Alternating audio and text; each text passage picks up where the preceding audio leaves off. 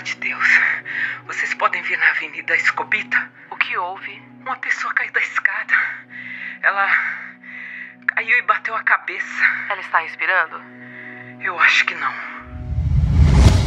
No ano de 2000, um acidente doméstico causou profunda tristeza na família Fitzhugh.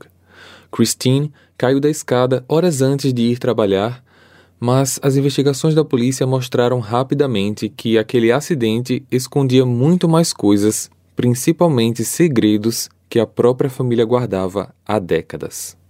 Olá, misteriosos! Eu sou Fábio Carvalho e esse é o Projeto Arquivo Mistério, um podcast que eu tento ao máximo produzir ele de um jeito que faça você se envolver na narrativa. E para isso, eu conto com a participação de diversas pessoas, principalmente na simulação das vozes dos personagens.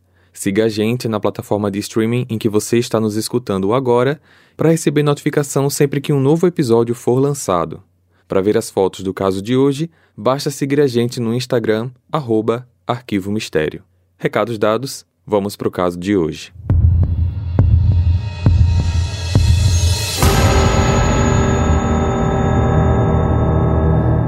Kristine Peterson Fitzhugh nasceu no dia 19 de setembro de 47 em San Diego, Califórnia, Estados Unidos. E, aos 16 anos, ela conheceu Kenneth Carroll Fitzhugh Jr., que tinha na época 20 anos. Não existem informações sobre o passado deles antes de se conhecerem, mas é sabido que eles se conheceram em San Diego, no ano de 64, e logo começaram um relacionamento que levou ambos a se casarem oficialmente 2 anos depois, em 66. O casamento deu fruto a 2 filhos que nasceram na década de 70, Justin, o filho mais velho, e John, o filho mais novo. Nessa época, eles moravam em Palo Alto, Califórnia, e tinham uma vida financeira bastante estável. Ele era um corretor de imóveis bem-sucedido e ela professora de música para crianças em uma escola. Kristine amava o que fazia e era muito responsável com seu trabalho. O casal era muito ativo na comunidade, eram queridos, respeitados, aparentemente a família perfeita. Numa sexta-feira, dia 5 de maio do ano 2000, Kenneth saiu para trabalhar por volta das 11 da manhã para avaliar um terreno de um novo cliente em Belmont, um local que fica a 40 minutos de carro de Palo Alto. Após isso, ele voltou para encontrar 2 amigas do casal, Gaelyn Mason e Carol Paraino. Esse encontro foi na casa de uma delas para ajudá-las na compra de alguns materiais necessários para a festa de aniversário de uma delas na noite seguinte.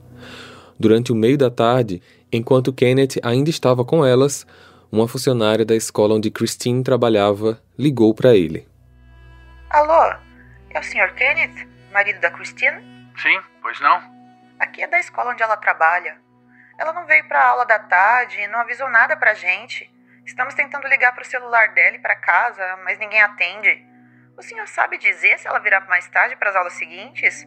Senão a gente coloca outra aula para os alunos para eles não ficarem sem matéria. Ué, mas eu achei que ela estava na escola. Não, ela não veio. Que estranho. Eu vou tentar ligar para ela e peço para ela retornar para vocês. Obrigado. Ele tentou ligar para a esposa e realmente ela não estava atendendo. Ele sugeriu que as amigas o acompanhassem até em casa para checar juntos se Kristine estava bem. Chegando ao local, encontraram o carro dela na frente e Kenneth entrou para procurar a esposa, mas rapidamente ele saiu pedindo ajuda. Kristine estava caída aos pés da escada do porão. Uma das amigas foi quem ligou para a emergência. Pelo amor de Deus, vocês podem vir na Avenida Escobita? O que houve? Uma pessoa caiu da escada. Ela caiu e bateu a cabeça. Ela está respirando? Eu acho que não. Logo, o socorro chegou ao local e ficou constatado que, de fato, Kristine estava sem vida. Kenneth acreditava que a esposa tinha caído da escada por causa dos sapatos que eram escorregadios. Sapatos esses que ele já havia, inclusive, dito a ela para não usar. Eles registraram que Kenneth contou e foi iniciada a perícia local. No bolso de Kristine foi encontrado um recibo de uma cafeteria próxima com uma hora emitida às 12h20. Como aquela visita dos policiais estava sendo feita no fim da tarde, eles imaginaram que o acidente tinha ocorrido há poucas horas. Mas aquela cena de acidente doméstico estava um pouco estranha. O sapato que ela usava era de salto baixo, fechado, e eles foram encontrados largados em posições opostas. Do tipo, na queda, os dois sapatos saíram do pé, mas estavam em lados opostos do corpo. O sapato esquerdo estava na lateral direita dela e o sapato direito perto do pé esquerdo. Alguns ferimentos foram encontrados no corpo, ferimentos esses que causariam eliminação sanguínea, mas sangue foi encontrado apenas ao lado do corpo. Em nenhum caminho do percurso da queda, digamos, escada abaixo, foi encontrada qualquer gota. Kenneth foi encaminhado para a delegacia e, em seu depoimento, ele sustentou a situação dos sapatos. Eu acho que falei para ela umas 6 vezes para se livrar daqueles sapatos pretos. Então ela comprou o vermelho, mas do mesmo modelo. Ela depois me perguntou, como é que eu tô? Eu disse, bom, tá ótima, exceto por esses sapatos que eu nunca usaria. Você vai cair. E agora os sapatos estão lá, no pé da escada. Ele agia de maneira incomum, falando como se fosse algo normal a esposa estar sem vida. No momento em que ele falou do filho Justin, ele soltou um tratamento que deixou os policiais meio desconfiados. O filho mais velho dela vai se formar em 2 semanas e ela queria estar lá. É muito triste. Você disse o filho mais velho dela. Ele não é seu filho? Ele é nosso filho.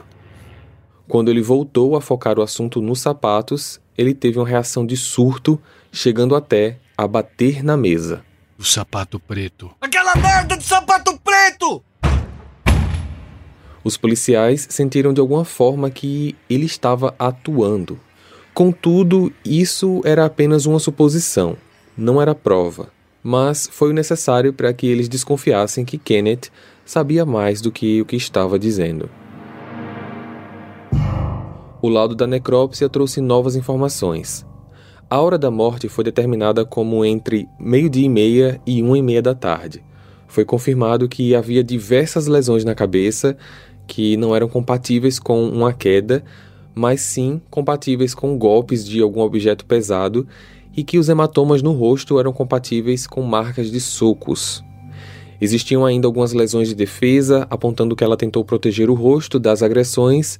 E por fim, foi confirmado que o que de fato causou a morte de Kristine foi asfixia mecânica por estrangulamento. Ou seja, aquilo não foi um acidente, mas sim assassinato. A análise na cena do crime, posteriormente feita com especialistas forenses, simplesmente confirmou o laudo da necrópsia. Com a ajuda de um luminol, eles encontraram muito sangue que havia sido limpo do local. As manchas estavam presentes nas cadeiras, paredes e chão da cozinha, onde no chão diversas pegadas de tênis foram identificadas, além das paredes da escada e na própria escada do porão. Ou seja, alguém limpou toda a cena do crime para parecer um acidente. Mas quem? Por quê? O quem eles já desconfiavam, Kenneth, mas sem motivos, razões ou ao menos evidências, nada poderia ser feito. Interrogando amigos e familiares, a polícia chegou ao contato de Robert Brown, um amigo da família que acabou revelando segredos da família Fitzhugh. No final da década de 60, já casados, Kenneth conheceu Robert, um advogado na época, quando ambos trabalhavam numa empresa empreiteira aeroespacial. Robert ficou muito próximo do casal, costumavam jantar e sair juntos, especialmente nos finais de semana. Os 3 chegaram até a comprar imóveis e ações como forma de investimento conjunto. Robert até acabou se tornando padrinho do primeiro filho do casal, Justin. Contudo, ele também era viciado em drogas e, quando isso acabou se tornando um problema grande, o casal, considerando todo o tempo de amizade, decidiu emprestar a ele uma quantia para um tratamento num centro de reabilitação, mas infelizmente a ajuda não surtiu efeito. Posteriormente, Robert teve sua licença de advogado revogada devido a envolvimento com crime, incluindo roubo de automóveis. Por conta desses problemas, o casal decidiu se afastar do amigo. Mas isso foi o que foi dito a ele, pois, para Robert, o real motivo do afastamento foi o fato de que Kenneth teria descoberto que Kristine estava tendo um relacionamento extraconjugal com ele, que vinha acontecendo há cerca de 6 anos e que, além disso, Kenneth provavelmente tinha descoberto que o Robert era o verdadeiro pai de Justin. Parece que Kenneth tinha perdoado a esposa, mas para isso eles deveriam se afastar de Robert.